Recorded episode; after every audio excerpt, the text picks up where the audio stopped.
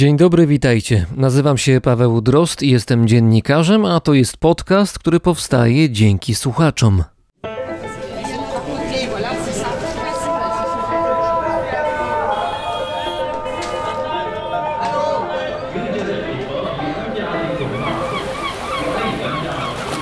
Brzmienie świata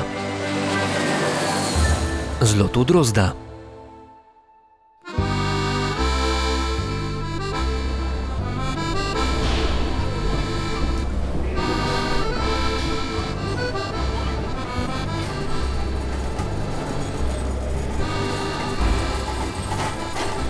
Dzień w Hospitalier Sainte-Anne upływał rutynowo. Po korytarzach przemieszczali się lekarze, pielęgniarki oraz rodziny pacjentów. Ci, którzy leczyli się w tym szpitalu, mieli powody do zadowolenia. Był to jeden z najlepszych i najstarszych szpitali we Francji, specjalizujących się w psychiatrii i neurologii. Historią sięgał XVII wieku, chociaż za jego twórcę można uznać Napoleona III. Od jego czasu sylwetka głównego dwupiętrowego budynku niewiele się zmieniła. W szpitalnych, dobrze utrzymanych ogrodach kwitły kwiaty, z których raz po raz gdzieniegdzie wystawały rzeźby. Stąd do Montparnasse można było dojść w 20 minut. Do wieży Eiffla w godzinę. Był rok 1988. Doktor Hiroaki Ota, psychiatra, miał dyżur, gdy wezwano go do przypadku młodej kobiety.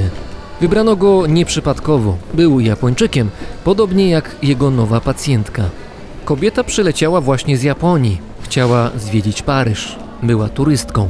Teraz jednak zerkała nerwowo na wnętrze pokoju oraz na przybyłego właśnie lekarza. Oddychała szybko i nieregularnie, a na jej czole widoczne były kropelki potu. Ręce niespokojnie wodziły po kolanach. Badanie wykazało znacznie przyspieszoną akcję serca. Na twarzy rysował się lęk. Tak mogło wyglądać spotkanie z pierwszą osobą, której objawy Hiroaki Otta kilka lat później nazwie syndromem paryskim.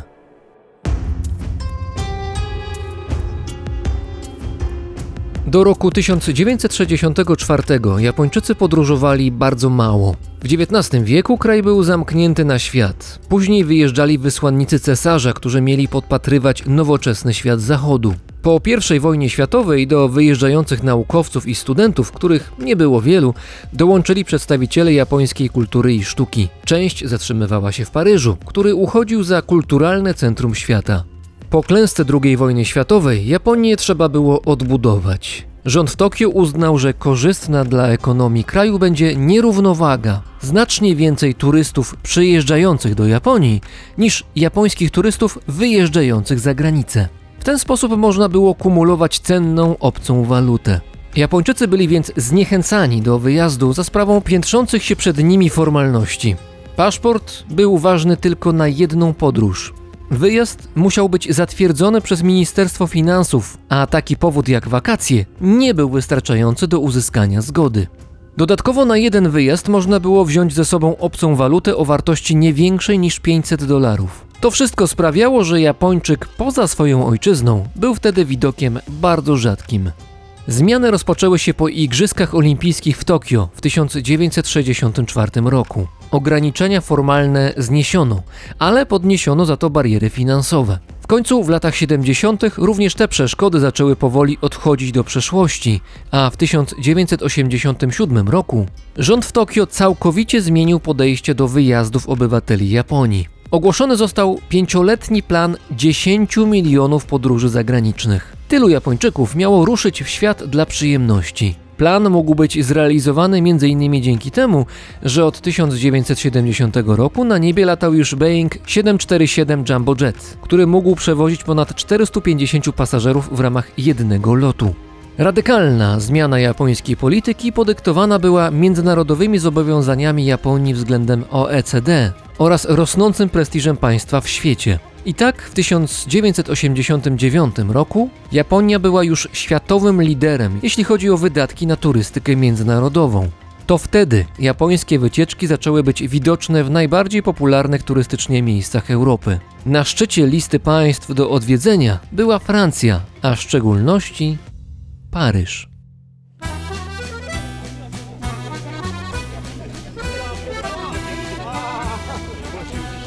Francja i francuska kultura ma w Japonii bardzo dobrą prasę. Po obejrzeniu francuskich filmów, po jedzeniu francuskich bagietek u siebie w ojczyźnie oraz po lekturze japońskich książek, Japończycy często mają wyidealizowany, romantyczny obraz Paryża. Paryż w ich oczach jest pełnym serdeczności i piękna miejscem, w którym ludzie piją kawę, patrząc na wieżę Eiffla, wino, podziwiając sekwanę oraz odwiedzają muzea i sklepy z modną odzieżą, gdzie kobiety w zwiewnych sukienkach z uśmiechem ciągną za sobą zapach Chanel, a adorują je eleganccy mężczyźni ubrani w garnitury czołowych projektantów mody. Paryż w tej wizji jest kwintesencją szyku i luksusu.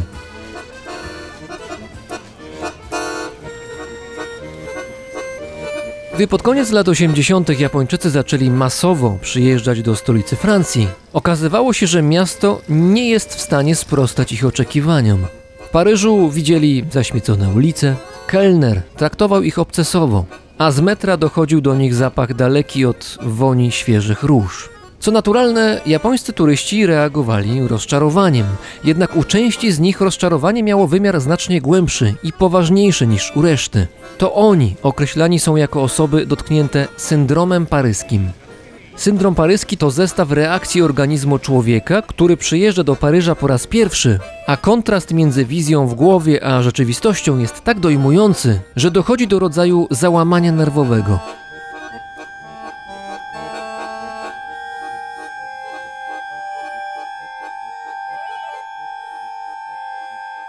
Taki człowiek może popaść w depresję. Zdarzają się też halucynacje i stany lękowe.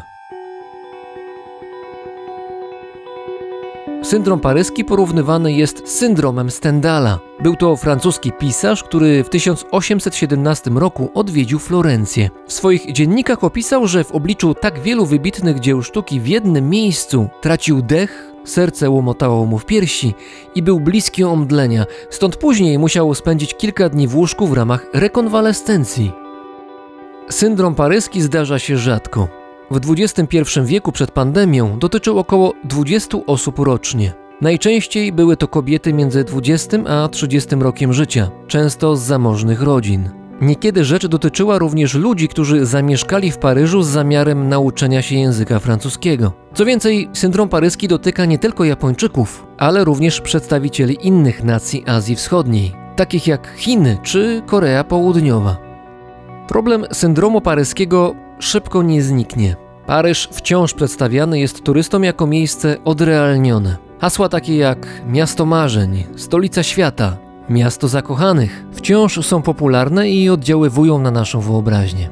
Niemniej to od samych turystów, od nas zależy, na ile nasze oczekiwania będą bliskie rzeczywistości. Ten odcinek jest między innymi o tym, o oczekiwaniach względem miejsc, które odwiedzamy, ale również względem innych osób oraz nas samych.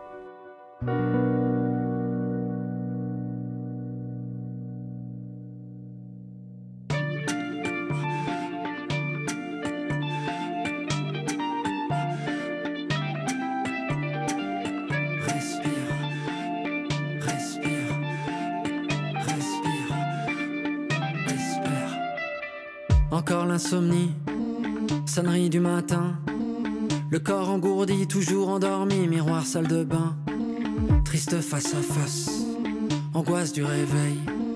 Reflet dans la glace, les années qui passent ternissent le soleil. Ok. Au flash d'infos, les crises, le chômage, la fonte des glaces, les particules fines, courir après l'heure, les rames bondées, les bastons de regard, la vie c'est l'usine, hamster dans sa roue. Petit chef grand bourreau, faire la queue partout, font la gueule partout, la vie c'est robot. T'as le souffle court, respire, quand rien n'est facile, respire, même si tu te perds, respire, et si tout empire, espère. T'as le souffle court, respire, quand rien n'est facile, respire, même si tu te perds, respire, et si tout empire, espère. Encore fatigué, la cloche du midi, le corps assommé, toujours épuisé, les masques sont mis, triste face à face poursuite du bonheur. Reflet dans la glace, les années qui passent flétrissent les fleurs. Ok. Les écrans, le bruit, l'argent, les crédits, les phrases assassines, les cons, les cancers, le temps qui s'écoule, le vide qui se fait, le silence épais, la vie c'est la guerre tournée dans le tambour. Amour placebo, Faire semblant pour tout, c'est violent partout, la vie c'est Rambo. T'as le souffle court, respire, quand rien n'est facile, respire. Même si tu te perds, respire. Et si tout empire, espère. T'as le souffle court, respire, quand rien n'est facile, respire. Même si tu te perds, respire. Et si tout empire,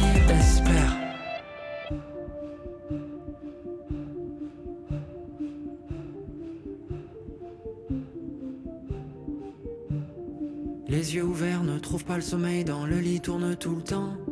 Les phares des voitures balayent le plafond de leurs ombres dansantes. La nuit étouffe, la chaleur est lourde, l'orage est en suspens.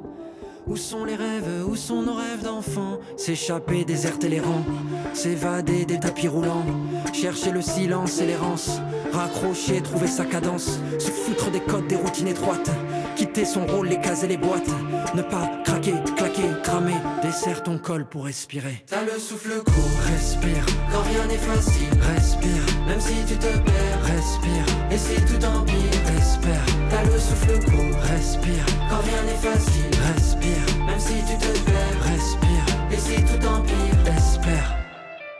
Respire, respire, respire, espère. T'as le souffle court, respire, quand rien n'est facile, respire, même si tu te perds, respire, et si tout empire, espère.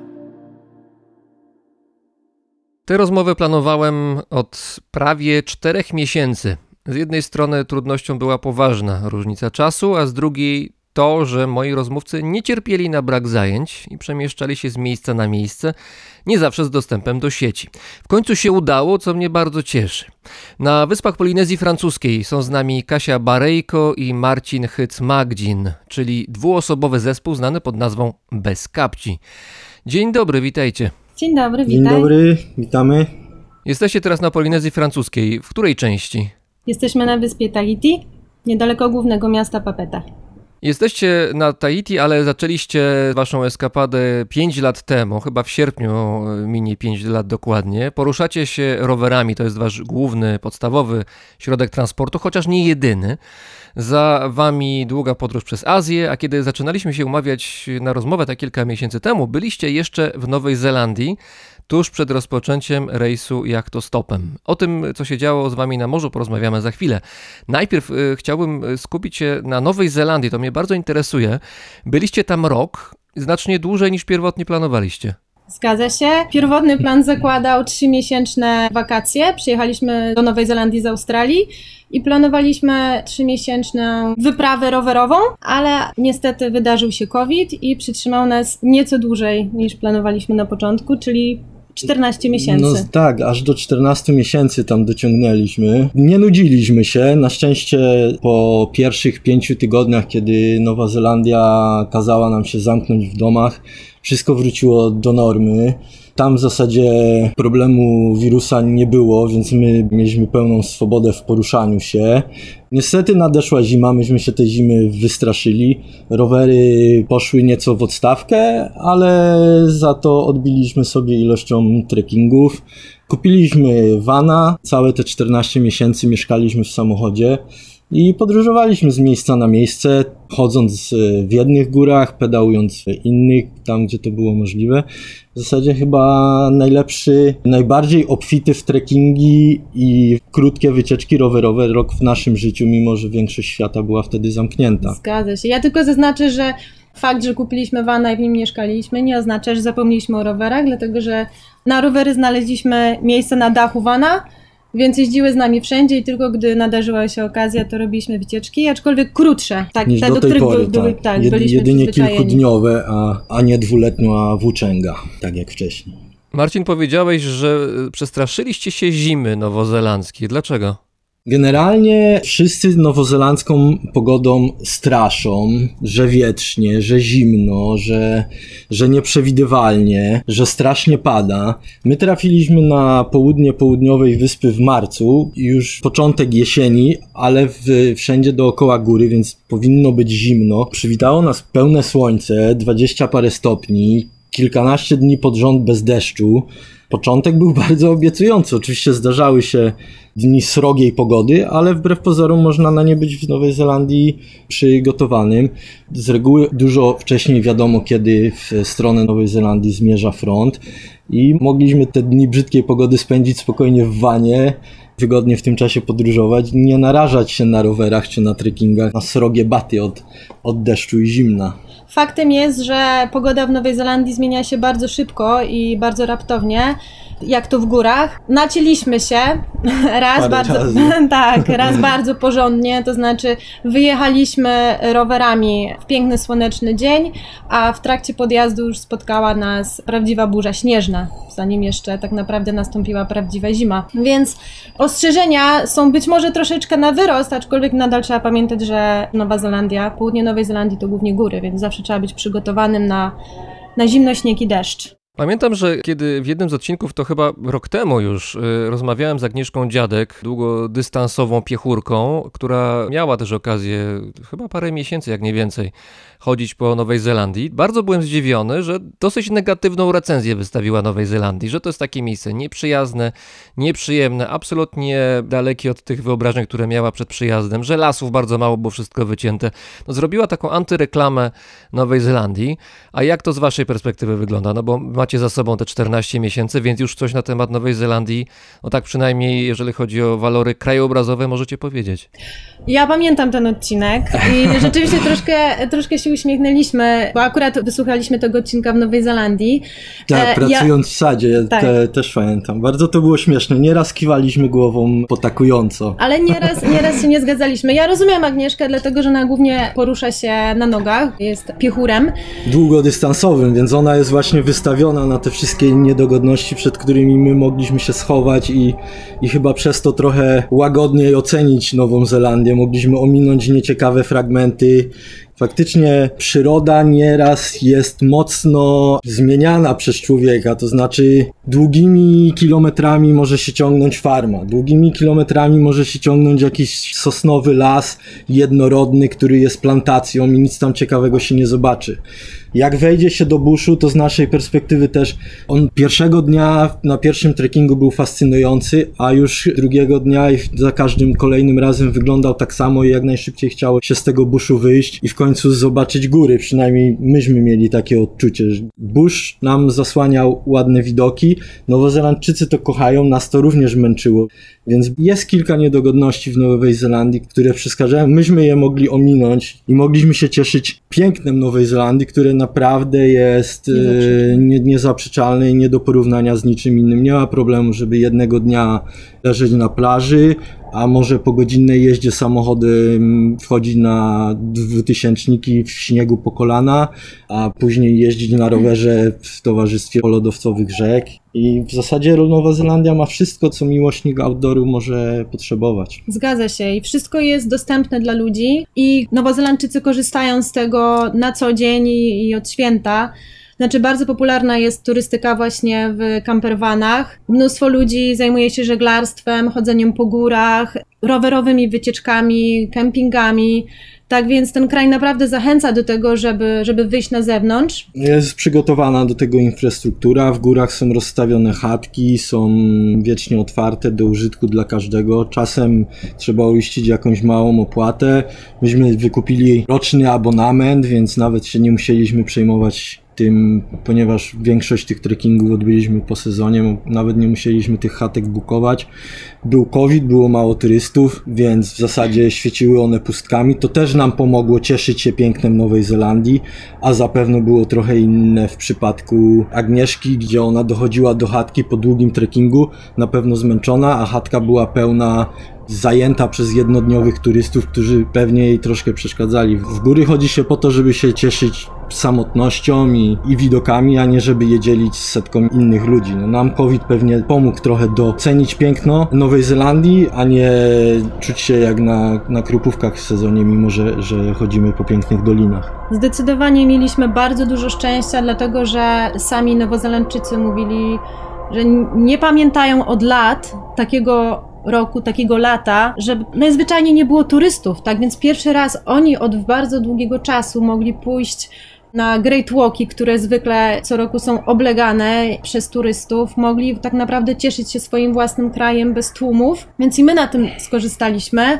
Na pewno mieliśmy no, tak naprawdę dużo farta, będąc zamkniętymi w Nowej Zelandii. Ja tylko chciałam powiedzieć o tym, że Nowozelandczycy dobrze wiedzą, jak dbać o naturę i rzeczywiście przykładają uwagę do tego, żeby jednak wynosić śmieci, które się wniosło, nie śmiecą i raczej dbają o swoją naturę i patrzą, czy ktoś inny również o nią dba. Kasiu, powiedziałaś Great Walki. Co to jest? Great Walki to jest kilka szlaków wyznaczonych na południowej i na północnej wyspie, przygotowanych specjalnie właściwie dla turystów. Są one takimi flagowymi trasami, które Kilkudniowymi. kilkudniowymi, tak, które zwykle trzeba bukować na wiele, wiele miesięcy przed, a najbardziej słynny trekking, czyli Milford Sound, jest właściwie zabukowany od razu w ciągu pierwszej godziny po uruchomieniu sprzedaży biletu, więc one są szalenie popularne. Ale poczekaj, poczekaj, ale to znaczy, jak to rezerwować trekking? To znaczy, ja muszę rezerwować sobie miejsce na ścieżce, żeby móc przejść ileś kilometrów na danym szlaku? Nie, ale musisz zarezerwować sobie miejsce w w chatce. chatce, a przy niektórych trekkingach jest tak, że nie rezerwując miejsca w chatce nie możesz wejść na szlak, dla przykładu na, na Milford Tracku, więc próbują regulować tym liczbę osób w górach. Zbierają również w ten sposób fundusze na obsługę chatek. Do tych chatek jest przywożone drewno na opał Helikopter. śmigłowcami. Mhm. Są tam strażnicy, którzy pilnują porządku. Jest to dość sprawnie zorganizowana maszyna, przynosząca spore zyski. Myśmy próbowali odbywać takie dyskusje z Nowozelandczykami, że ceny tych biletów są niewspółmierne do, do tego, co faktycznie się w tych chatkach dostaje. Ich racja była taka, że te największe trekkingi muszą pokryć, muszą zarobić również na otrzymanie tych pomniejszych chatek.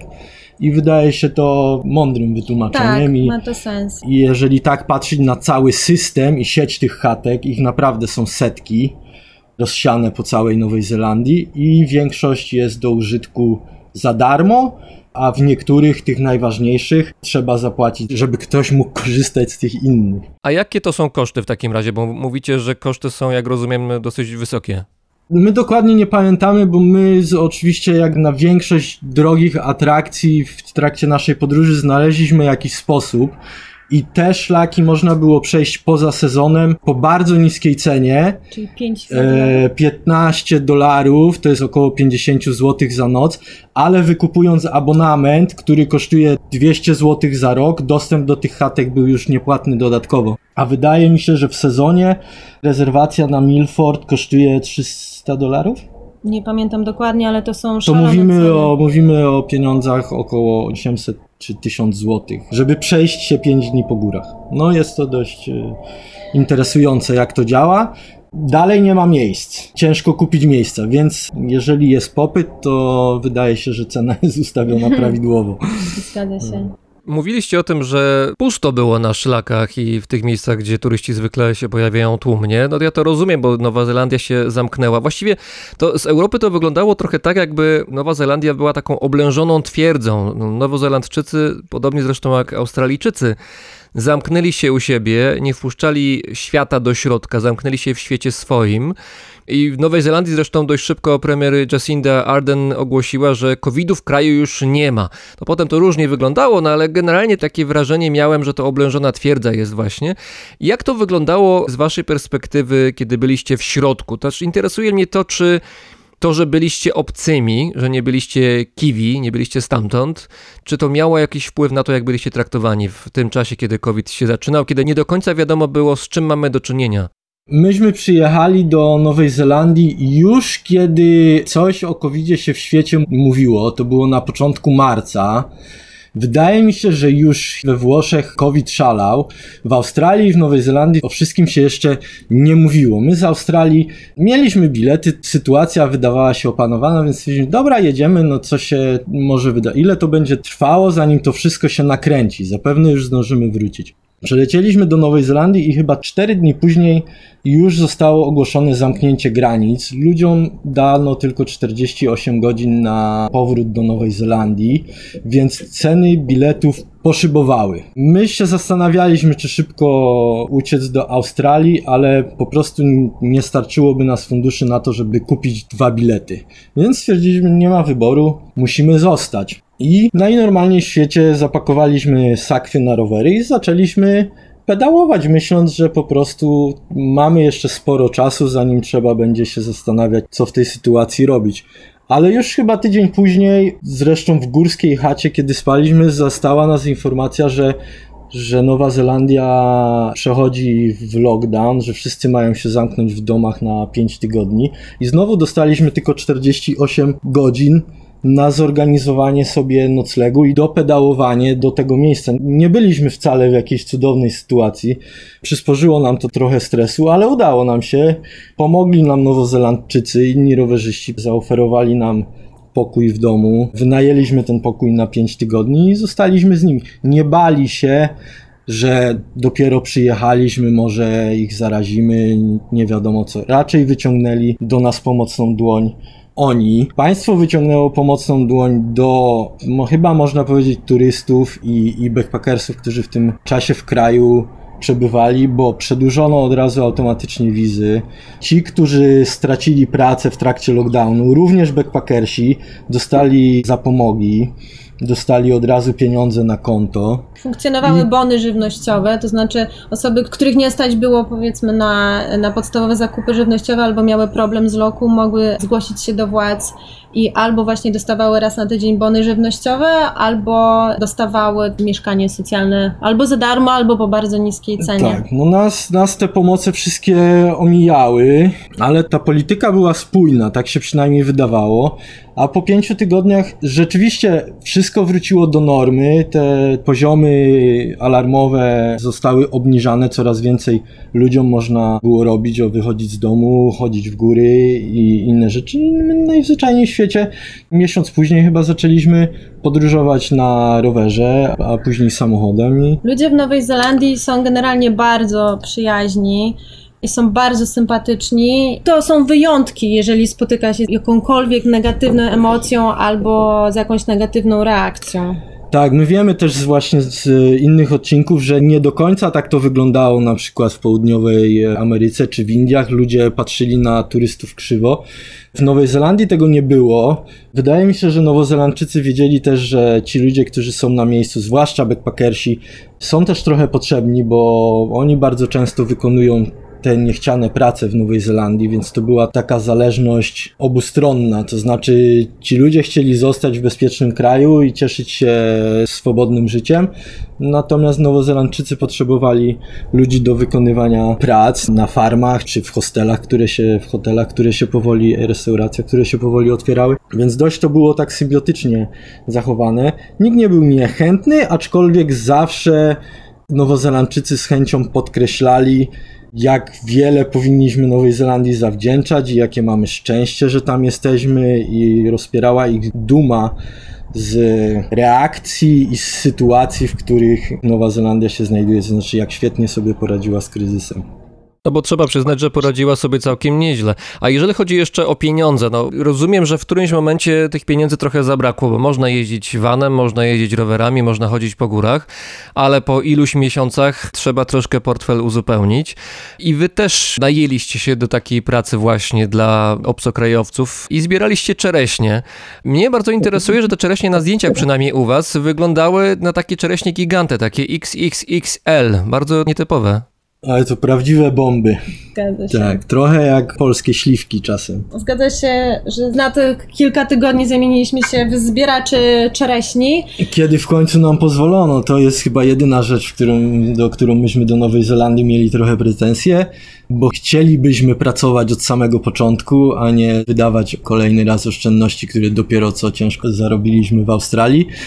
No, ale Nowa Zelandia chroniła rynek pracy dla Nowozelandczyków i dopiero kiedy przyszło lato i sezon zbioru czereśni pozwolili nam zaaplikować o wizę pozwalającą na pracę i zaczęliśmy zbierać czereśnie. No, była to niebywała przygoda.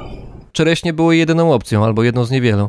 Tak, generalnie praca w sadzie, praca w winnicy i na farmach. Tylko to wchodziło To, w to grę. było to, co wchodziło w grę. No, koniec końców to było naprawdę ciekawe doświadczenie i, i, i ze zbierania czereśni myśmy wynieśli naprawdę sporo lekcji. Nie znaliśmy takiego świata. Okazało się, że są ludzie, którzy robią to profesjonalnie. Podróżują, są całe drużyny, głównie Kanadyjczyków, którzy podróżują po świecie z miejsca na miejsce, w zależności od tego, gdzie jest sezon i, i robią to profesjonalnie i jest to praca wykwalifikowana, mimo że niewielu, niewielu tak na to patrzy, to okazuje się, że potrzeba kilku lat treningu, żeby być w tym dobrym. Prosimy w takim razie ABC zbierania czereśni, to znaczy jak to robić bardzo szybko, żeby na koniec tych y, wiaderek czereśni pod koniec dnia było bardzo dużo. Bo jak zgaduję, to płacone jest wszystko od wiaderka. Dokładnie, płacone jest za wiadro, wiadro ma 5 kg, najlepsi zbierali 100 wiader, czyli pół tony czereśni dziennie i liczy się naprawdę wszystko, gdzie ustawisz drabinę, jak na nią wejdziesz, jak przytrzymasz gałąź, gałąź się trzyma pod pachą, żeby móc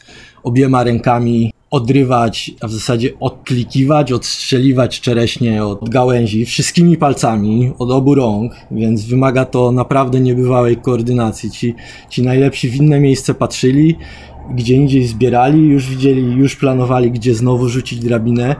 Nikt nie robi żadnych przerw, nikt w międzyczasie nie je, nie chodzi do toalety, nie wiem, nie robi żadnych przerw. Wszyscy są maksymalnie efektywni. Jest to dość, ja muszę przyznać, że jest to dość stresująca praca. Stresująca Dlatego, praca że- przy czereśniach, błagam. No to jest, wygląda, na wsi jestem, drzewa dookoła, jakieś ptaszki Tak. latają. Mogę czasami tych czereśni spróbować, no bo, no, bo, no bo dlaczego nie? To wygląda jak marzenie w ogóle. Tak, Mogłoby to wyglądać jak marzenie, gdyby nie to, że jest ogromna konkurencja. Zbiera znaczy- się na wyścigi. Zbiera się na wyścigi, każdy by chciał mieć jak najlepsze drzewo, z jak najlepszym dostępem do czereśni, z jak największymi czereśniami. Tak więc jest ogromna presja czasu, Ale jest Podkładają sobie ludzie świnie, podkradają sobie drzewa, podkradają wiaderka. Ale jak? To jest naprawdę pole walki. pole walki. I, I to nie ma żartów, to nie ma nic wspólnego z tym, co tutaj nakreśliłeś, żadną tutaj sielską, piękną czereśnią w sadzie. Ale, ale To, zaraz, e, zaraz muszę zaprotestować. Widziałem zdjęcia wasze z tego zbioru czereśni. Wszyscy uśmiechnięci byli. Bo Do zdję- zdjęcia. Do, do zdjęcia, zdjęcia były robione już po fajrancie, kiedy mogliśmy trochę napełnić brzuszki tymi czereśniami, które zbieraliśmy wcześniej. Tak, faktem jest to, że ogromnym plusem pracy przy zbieraniu czereśni lub przy innych owocach jest to, że można jeść do woli. Nikt nie patrzy na ręce, można rzeczywiście próbować ile się chce i muszę przyznać, że my, Tak. my daliśmy radę. No swoje zjedliśmy. Swoje tak. zjedliśmy. I na koniec dnia pieniądze też się zgadzały, więc nie była to wcale taka zła praca. Mówiliście, że 100 wiaderek dziennie to był wynik takich no już profesjonalnych zbieraczy czereśni, a w waszym przypadku ile to było? Mi raz udało się zrobić 75, ale tylko raz. Chyba wypada pogratulować. No nie, nie, nie najgorszy wynik. Te czereśnie można następnie kupić w Chinach, Głównie szczególnie Chiny. na Nowy Rok. One są takim symbolem dobrobytu. Rodziny i przyjaciele obdarowują się tymi owocami. Jest niejako symbolem przyjaźni, dobrobytu, dobrego życia i dobrego życzenia na Nowy Rok. Jest to też prestiż, więc y, nie szczędzą grosza. Podobno pojedyncza czereśnia, taka idealna w rozmiarze chyba 40 mm średnicy, to może kosztować nawet 5 zł za jedną sztukę. Jedną sztukę czereśni. W Singapurze, w Hongkongu, w Chinach. Może trzeba rozważyć eksport polskich czereśni, troszkę by się przydało je dopakować, żeby troszkę większe były i może też jest to pomysł na biznes, kto wie. Zostawmy czereśnie, zostawmy kiwusów i przejdźmy do kolejnego etapu waszej eskapady. To był jachtostop, przy czym łapanie jachtostopu wymagało jeszcze od was, żebyście złapali jakieś podstawy żeglarskiego rzemiosła, bo wcześniej z morzem nie mieliście w ogóle wspólnego nic. Nie, nie z pływaniem na łódkach, tak. No, z żeglarstwem kompletne zero. Nawet nigdy nie mieliśmy okazji popływać w Polsce na Mazurach albo po prostu wsiąść do kogoś i się przepłynąć przez godzinkę. Byliśmy totalnie zieloni w temacie, ale mieliśmy, mieliśmy marzenia i jednego dnia podczas pracy w tym nowozelandzkim sadzie po prostu wpadło nam do głowy, że skoro zmierzamy do Kanady i skoro droga wiedzie przez ocean, to czemu nie zapytać, a nuż widelec ktoś płynie? Właściwie nie wierzyliśmy, że to się może ziścić, szczególnie w czasach pandemii, więc Tak naprawdę bez większych nadziei i oczekiwań zamieściłam zapytanie na Facebooku, czy ktoś przypadkiem może nie szuka załogi i właśnie nie płynie w tym kierunku. I ku mojemu zaskoczeniu, już następnego dnia odezwała się do mnie para Kanadyjczyków, która właśnie planowała przepłynąć z Nowej Zelandii do Kanady. No, a ponieważ y, Nowa Zelandia była prawdopodobnie najlepszym krajem, w którym można było w tym czasie przybywać, niewiele osób chciało, chciało tą Nową Zelandię opuścić, więc mieliśmy wbrew pozorom dość duże szanse, mimo braku doświadczenia, żeby to nas wybrano na załogę. Tak się ostatecznie skończyło i termin na wypłynięcie był ustawiony 4 tygodnie chyba od momentu, kiedy myśmy dostali potwierdzenie, że, że to my jesteśmy wybrańcami. Pokonaliśmy w tym czasie całą drogę z południa południowej wyspy na północ północnej, w międzyczasie sprzedając rowery, sprzedając samochód. Właśnie chciałem zapytać o to, czy to było tak, że w ogłoszeniu napisaliście, że dwóch załogantów, którzy nie mają nic wspólnego z morzem oraz dwa rowery chętnie przepłyną do Kanady, ale rowerów nie było. Nie, nie, wiedzieliśmy, że rowery to jest. Zresztą to nawet dla nas byłby zbyt wielki kłopot. Tak więc wiedzieliśmy od początku, że musimy sprzedać rowery, żeby popłynąć łódką. Na łódce jest tak mało miejsca, że wepchnięcie jeszcze dwóch rowerów z całym naszym Majdanem byłoby po prostu nierealne. Jeżeli są wśród naszych słuchaczy ci, którzy mają dobrą pamięć, a myślę, że jest całkiem wielu takich, no to zaczynają łączyć jedno z drugim i skoro na początku mówiliśmy, że jesteście na Tahiti, a chcieliście być w Kanadzie, to chyba plany zostały zmienione. Co się stało?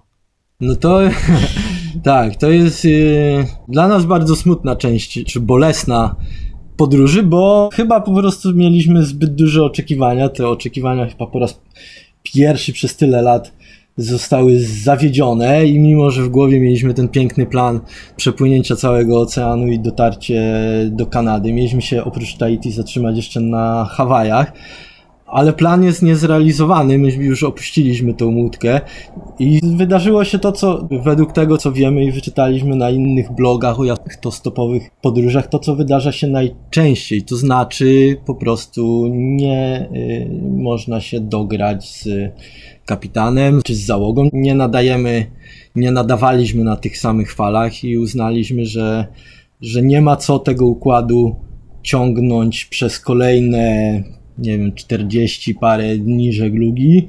Wystarczyło nam 23. I zrezygnowaliśmy, opuściliśmy łódkę. W zasadzie chcieliśmy popłynąć z nimi jeszcze na Hawaje, ale sytuacja przy śniadaniu, przy którym chcieliśmy ich o tym poinformować, że na Hawajach opuszczamy łódkę, była na tyle nieprzyjemna i kapitan odezwał się jakoś agresywnie i uznaliśmy, że wiecie co, jednak wysiadamy już teraz. Tak, no generalnie myśleliśmy na początku, że no, staraliśmy się jakoś patrzeć realnie na to, co nas może spotkać, przynajmniej wyobrazić sobie, jakie mogą nas czekać przeszkody i Trudy. I trudy. I stawialiśmy na być może chorobę morską, na to, że nie odnajdziemy się w sprawach technicznych na początku, albo że no. Za bardzo będziemy się bać. Tak. A, a jednak okazało się, że. Zwykła prozaiczna, e, zwykły prozaiczny problem, czyli brak dogadania się z ludźmi, z którymi jednak spędza się 24 godziny na bardzo małej przestrzeni, w bardzo ekstremalnych warunkach. Byliście 23 dni na morzu, płynąc z Nowej Zelandii. To dla amatorów to jest spory czas. Wiem też to na własnym przykładzie. Jaka to była w ogóle jednostka? Jak duży to był jacht? To było 47 stóp. To jest niecałe 15 metrów, tak? Albo trochę ponad 15 metrów. I na pokładzie cztery osoby razem z wami, tak? Tak, Cztery się. osoby. Tak, kapitan, jest. żona i, i nasza dwójka. I nasza dwójka. I miejsce jest małe, ale powiedziałbym, że dla kogoś, kto, nie wiem, mieszkał w akademiku, do przyjęcia. Tak. Albo dla kogoś, kto pedałuje i spał w namiocie, to nawet zaśmiewaliśmy się, że teraz mamy luksusy.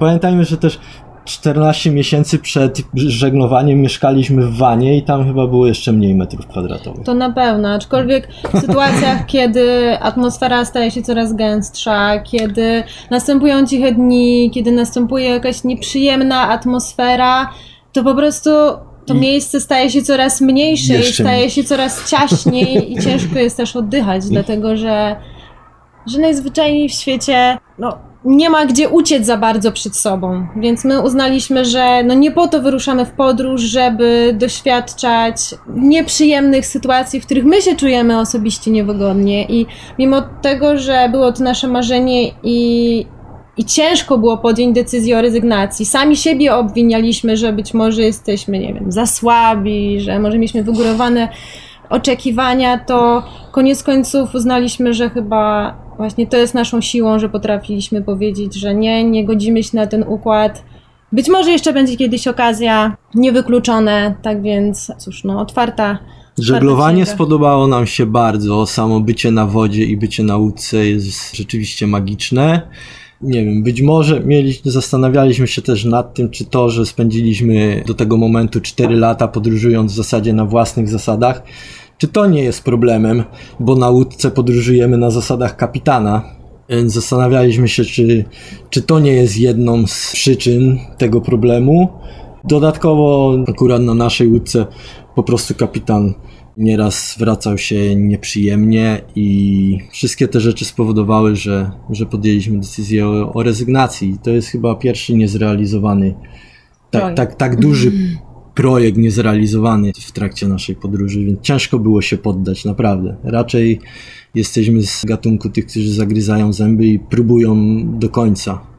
Ale też z drugiej strony, ja przynajmniej się nie dziwię, że no raz na jakiś czas człowiekowi zdarzają się sytuacje, takie interakcje z ludźmi, kiedy y, jakoś trafia kosa na kamień, kiedy następuje jakiś rodzaj daleko idącej niekompatybilności, tak to ogólnie nazwę, kiedy ludzie się nie zgrywają, kiedy te dwa klocki Lego są zupełnie z innych partii produkcyjnych i choćby człowiek bardzo się starał, nie da się tego połączyć. Czy wy mieliście jakieś rodzaj intuicji przed wypłynięciem, kiedy był ten e, pierwsze zapoznanie, dzień dobry, dzień dobry, jesteśmy tacy i tacy, no fajnie, to płyniemy razem, płyniemy razem, jakiś mały trening gdzieś tam u wybrzeży Nowej Zelandii. Czy widzieliście jakieś symptomy, że coś może być nie tak, zanim to wszystko się zaczęło? Mieliśmy i zignorowaliśmy to. Dlatego, że tak bardzo chcieliśmy popłynąć, że uznaliśmy, że jesteśmy w stanie się dogadać. Do tej pory mieliśmy ogromne szczęście do ludzi i mieliśmy tak naprawdę wszystkie, wszystkie relacje, które stworzyliśmy w ciągu tych pięciu lat były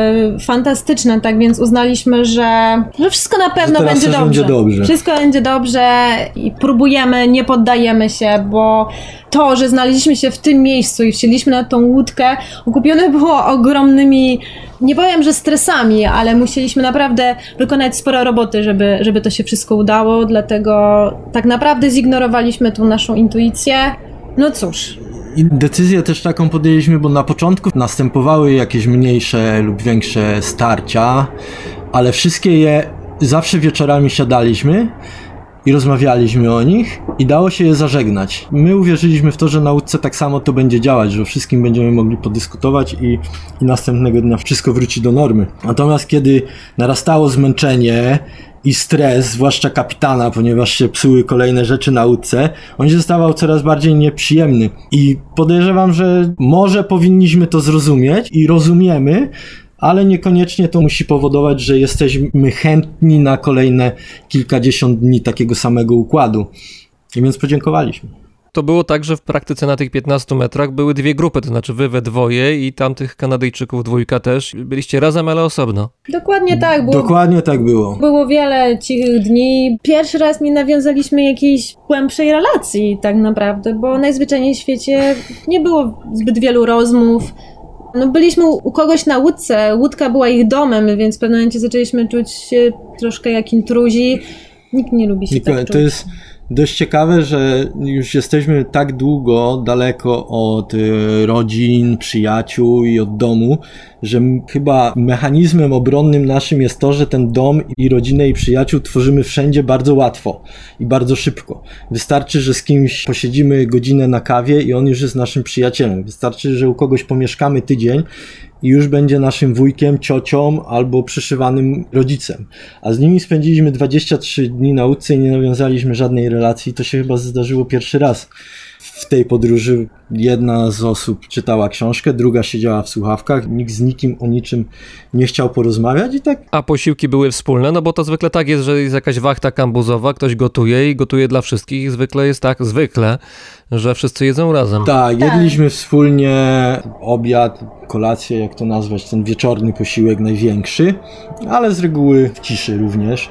Cisza raczej była przełamywana tylko w momentach, kiedy akurat przykład y, zadaliśmy pytanie nieodpowiednie, albo staliśmy w nieodpowiednim miejscu, by ktoś nie mógł po coś sięgnąć.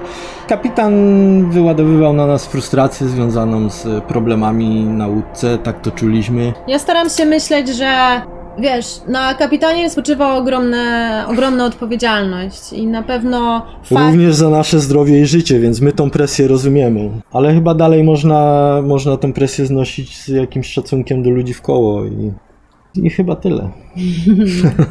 Tak. W połowie czerwca trafiliście na Polinezję francuską, no to jest pewnie miłe miejsce, zresztą słyszę, mimo że u was jest y, godzina późno wieczorna, że tam jakieś i samochody jeżdżą i motocykle, ktoś chyba właśnie muzykę przed chwilą włączył, coś słyszeliśmy przez moment. Jak tam wam czas y, mija? Bo wydawałoby się, że jest miejsce idealne, żeby spędzać czas, najlepiej zostać dłużej, zostawić, w ogóle zapomnieć o tej Kanadzie i zostać na Tahiti właśnie teraz.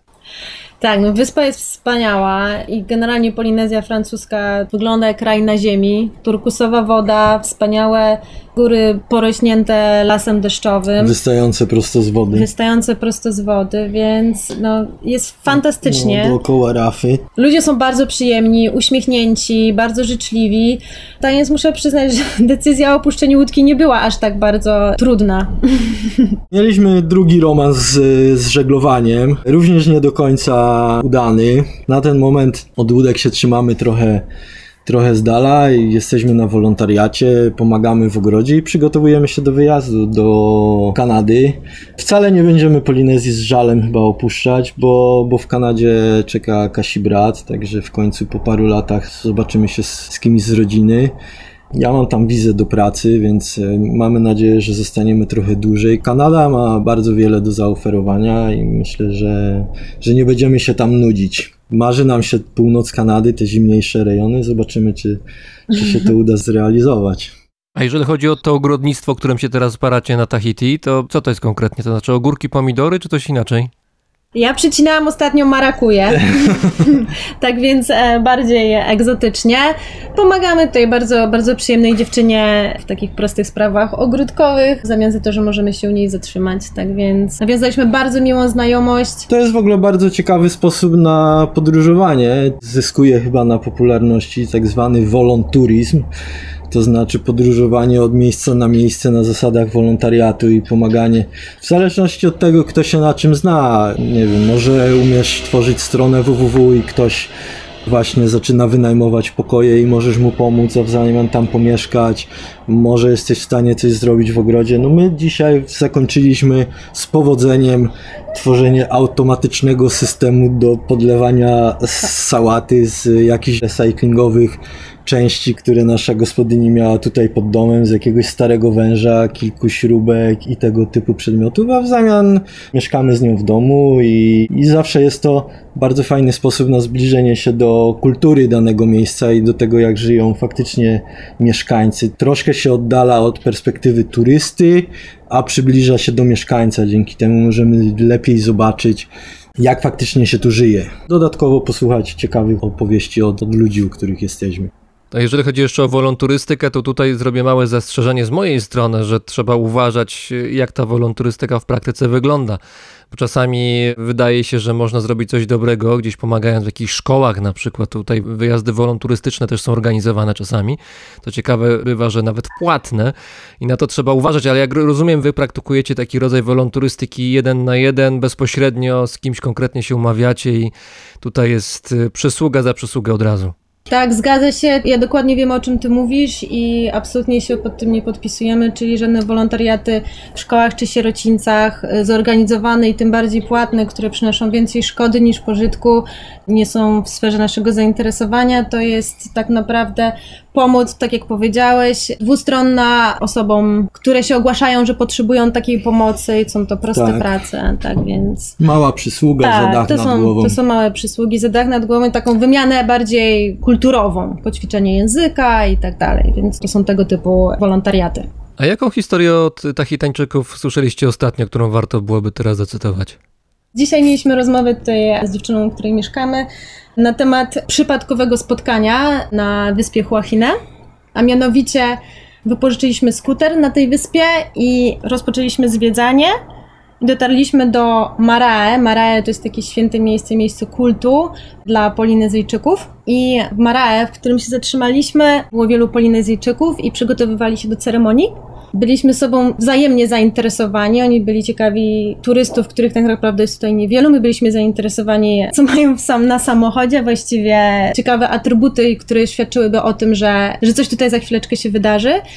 I tak naprawdę już chwilę potem braliśmy udział w ceremonii poświęconej przodkom, która trwała aż 3 godziny i na którą zostaliśmy zaproszeni.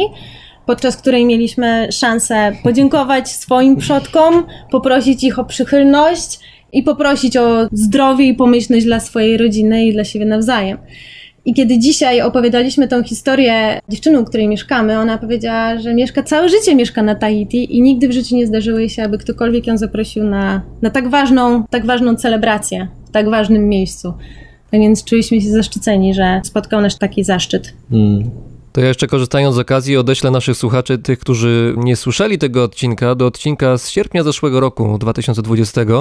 Rozmowa z dr Małgorzatą Owczarską na temat tego, co się dzieje w tej chwili w rejonie Polinezji, nie tylko na Tahiti, jeżeli chodzi o odrodzenie się rdzennej kultury, która tam została dosyć poważnie trafiona przez dzieje, to mówimy tutaj o XVIII wieku, kiedy biali żeglarze, między innymi z kapitanem Cookiem na czele się pojawili. Odsyłam do tego odcinka, bo myślę, że warto tutaj wiedzę trochę uzupełnić. Tak słucham, jak wasze głosy brzmią i słyszę dużo energii, słyszę dużo i otwartości i słyszę też, że gracie bardzo dobrze między sobą, a no trzeba mieć świadomość, że no taka wspólna podróż we dwoje, nawet jeżeli oczywiście ludzi spotykacie dookoła i co chwilę jest coś ciekawego i można zwiedzać, można poznawać, można tworzyć nowe znajomości, są emocje, i człowiek ma ochotę żyć, to jednak jest to pewne wyzwanie, żeby te 5 lat być non-stop y, jakoś we własnym towarzystwie przede wszystkim. Jak z perspektywy czasu to oceniacie? To znaczy, czy to było pewne ryzyko, czy zakładaliście od samego początku, że to pójdzie gładko i będziecie w tym miejscu, w którym jesteście, czyli że będzie dobrze? E, Zakładaliśmy od początku, że będzie łatwo i nie przewidzieliśmy wielu problemów. A problemy zaczęły się bardzo szybko, bo zaczęły się już w Kirgistanie, czyli tak naprawdę w pierwszym A kraju. my przed wyruszeniem w podróż byliśmy ze sobą już 5 lat. Z tego 4 mieszkaliśmy wspólnie, więc spędzaliśmy ze sobą dużo tego czasu. Tak, więc byliśmy pewni, że wszystko będzie super, znamy się świetnie, więc na pewno nie czekają nas żadne zaskoczenia. No, rzeczywistość zweryfikowała to bardzo szybko, już podczas pierwszego miesiąca naszej podróży, kiedy tak naprawdę zmęczenie, często głód, a także stres. stres spowodowały, że no, zaczęliśmy poznawać się na nowo. Strach. Dokładnie, strach, niepewność, wszystko to sprawiło, że zaczęliśmy poznawać się na nowo i, i powodowało to bardzo wiele konfliktów, bardzo wiele napięć. Naturalnie, jak w życiu, mieliśmy kilka kryzysów, podczas których musieliśmy usiąść i porozmawiać sobie porządnie i zrozumieć, jak dalej ma wyglądać podróż, abyśmy byli szczęśliwi i zadowoleni z tego, że jedziemy razem i zwiedzamy tak piękny świat. E, Ta podróż na pewno dała nam jako para e, wyobrażenie i, i sposób na to, żeby radzić sobie z tego typu konfliktami. Tak więc zobaczyliśmy bardziej w sobie człowieka, to na pewno. Staliśmy się bardziej dla siebie wyrozumiali i odpuszczamy bardzo często. Co prawda po rozmowach oczywiście, nigdy to już nie jest zamiatane pod dywan, aczkolwiek nauczyliśmy się ważnej sztuki odpuszczania i nie trzymania drzazgi w sercu, gdyż wiemy już teraz, że często przelewana złość na kogoś jest spowodowana właśnie stresem, frustracją, strachem bądź czymkolwiek innym. No, ludzie chyba często szukają jakiejś perfekcji u partnera i tego, żeby był idealny. No, my chyba zobaczyliśmy, że tacy idealni nie jesteśmy. Każdy, ma, każdy ma swoje jakieś wybryki i gorsze momenty, ale dalej się kochamy i to właśnie takiego partnera warto mieć, który mimo tego, że, że idealny nie jest, to ma ochotę to wszystko przepracować i, i o wszystkim pogadać i dalej razem y, po prostu ciągnąć wózek w tą samą stronę. Ja wspomnę, że na rowerze jest troszkę łatwiej, dlatego że zawsze można troszkę zwolnić albo troszkę przyspieszyć i, i wtedy ma się ten czas, można wypracować tą przestrzeń na to, żeby sobie przemyśleć Pobyć kilka samemu. żeby sobie przemyśleć kilka spraw, żeby pobyć samemu, uspokoić się i, i najzwyczajniej zobaczyć drugiego człowieka, tej osoby, z którą się jedzie, która naprawdę boryka się z wieloma przeciwnościami, o których często nie wiemy nawet. No, z reguły, a z reguły wszystkie nerwy i, i nieprzyjemne sytuacje wynikały z tego, że nie jesteśmy źli na siebie, tylko wyładowujemy frustracje i, i nerwy związane z czymś innym. I, I my właśnie chyba nauczyliśmy się dogrzebywać w sobie do, do tego, co się kryje pod złymi emocjami. Tak, słucham tego, co mówicie i mam wrażenie, że niewielu ludzi, nawet po wielu, wielu latach życia na tym Westpadole, dochodzi do takich wniosków i to jest jakaś, jakiś rodzaj, nawet bym powiedział, mądrości życiowej, tutaj nie przesadzam, że należy jednak brać pod uwagę to, że się zmieniamy w czasie i że dany moment, dana chwila ma na nas wpływ, ma wpływ na tych, z którymi my jesteśmy w tym momencie. I nie wiem, czy zwróciliście uwagę na to, ale wielokrotnie podczas tej rozmowy Mówiliście o tym, że właśnie, że warto rozmawiać, że na przykład z tymi Kanadyjczykami siadaliście i rozmawialiście, że między sobą siadaliście i rozmawialiście, że wyjaśnialiście, że rozmowa jest tutaj czymś kluczowym. To jest odpowiedź na wszelkie problemy, albo przynajmniej początek odpowiedzi na problemy.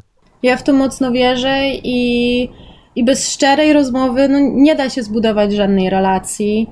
Bez chęci porozumienia się, bez przede wszystkim wysłuchania drugiej osoby, bo nie sztuką jest mówić, sztuką jest wysłuchać drugiej osoby i naprawdę próbować zrozumieć, co tam w trawie piszczy i co tam, co tam się kryje po drugiej stronie. No gdyby nie te rozmowy, to kto wie, jakby się to wszystko potoczyło. My spotkaliśmy wielu rowerzystów, którzy zaczynali wspólnie, a już niestety kończyli albo oddzielnie, Czyli osobno. albo zaraz po powrocie się rozstawali.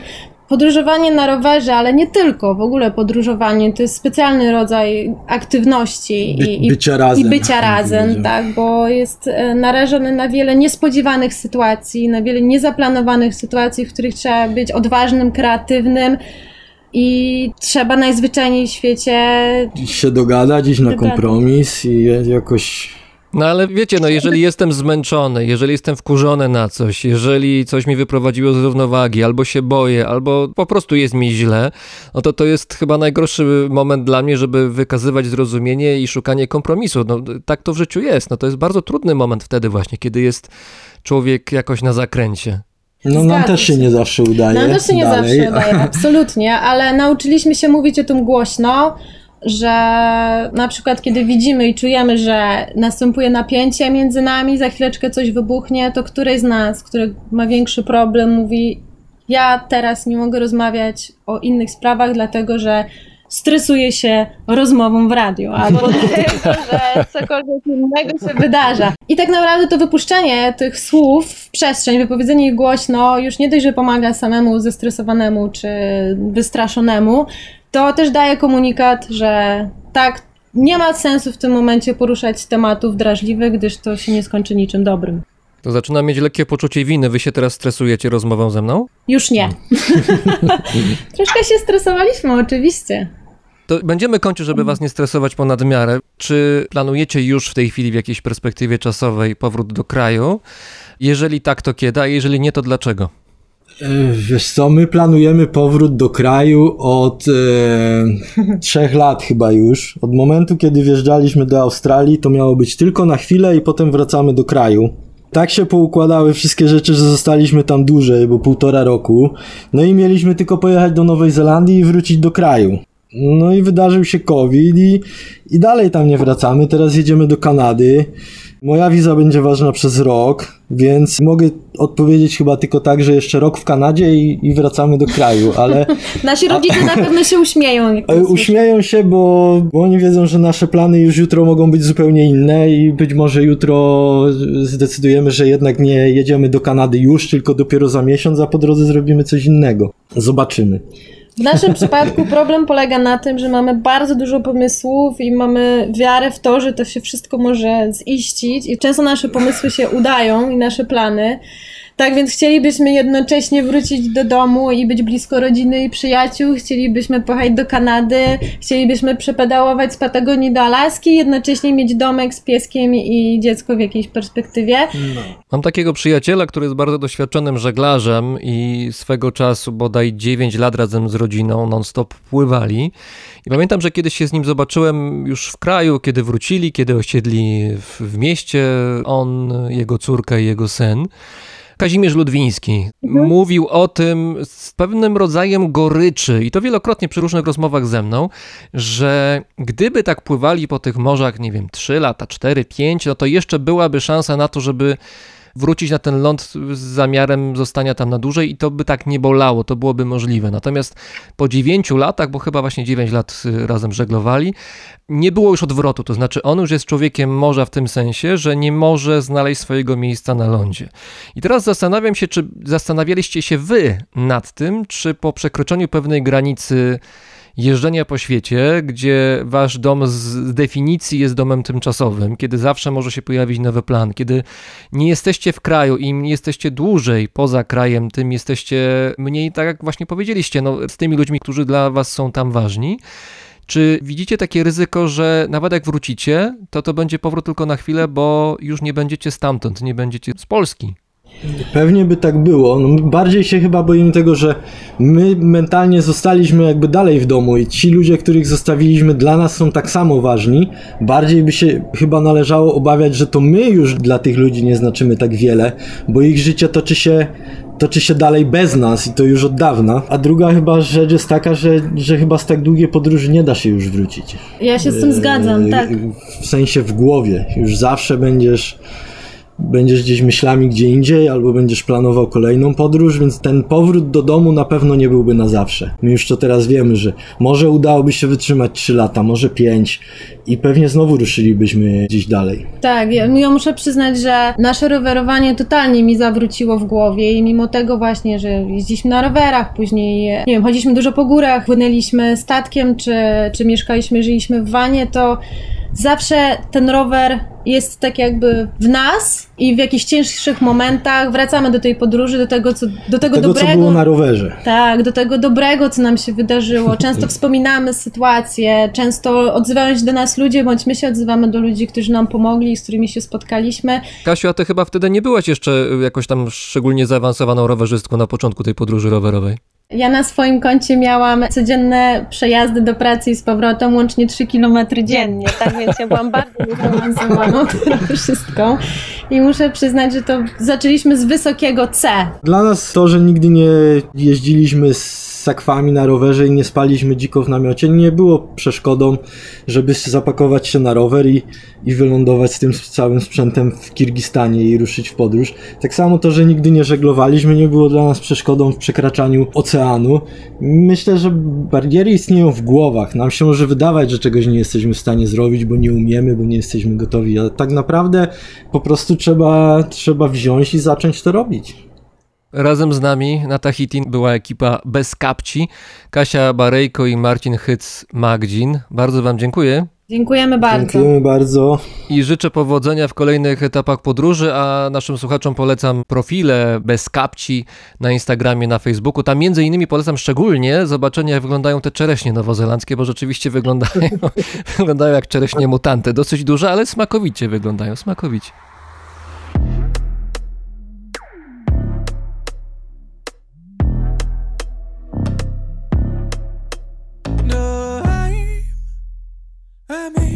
By all the city lights and along the way, them horses fully disappear. I know deny it's all that's left to know, right? Oh no, no. No,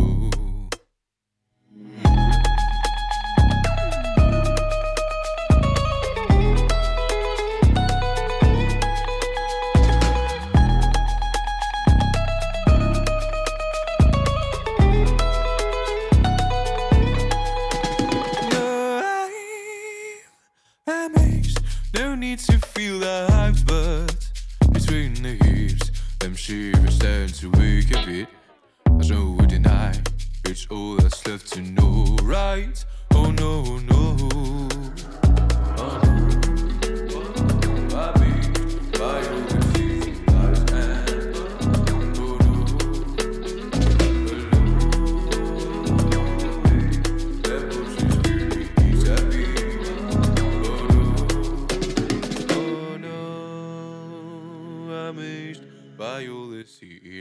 And oh no, along the way, them horses fully disappear.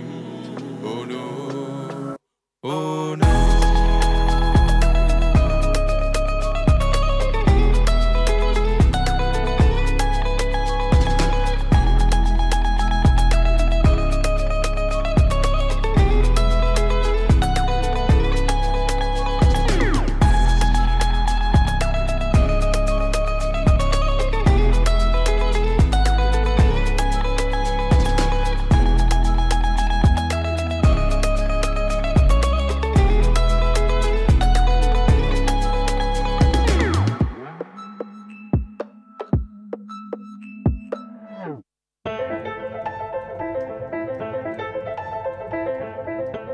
To był 65. odcinek Brzmienia Świata z lotu Drozda. To audycja, która powstaje i istnieje dzięki zbiórce na patronite.pl. Serdecznie dziękuję wszystkim słuchaczom, którzy zdecydowali się wesprzeć moją pracę. Dzięki Wam w każdą sobotę rano premierę mają nowe odcinki Brzmienia Świata, które są dostępne dla wszystkich bez ograniczeń. Więcej na temat mojej audycji znajdziecie na Facebooku, Instagramie oraz na mojej stronie internetowej. Paweł Drozd, czyli ja, mówi Wam dobrego dnia.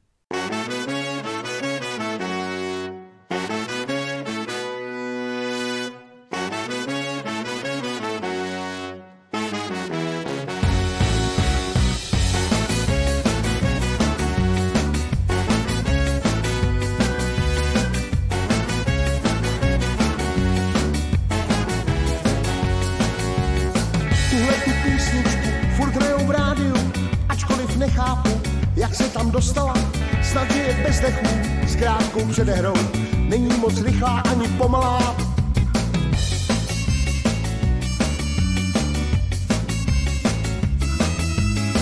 tuhle tu písničku, nemastnou, neslanou, ty kluci z rádia hrajou jak zběsilí, snad že je taková, malinko přiblblá, není v ní smutek ani násilí.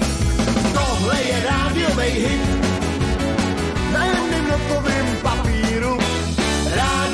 Písně musí být, šity, šity na míru.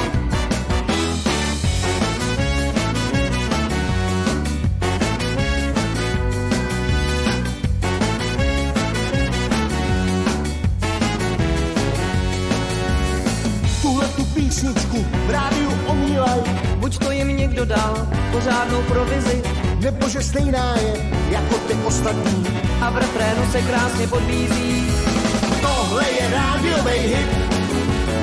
Na jemném notovém papíru rádiu písně musí být. Šity, šity na míru. Tohle je rádiovej hit.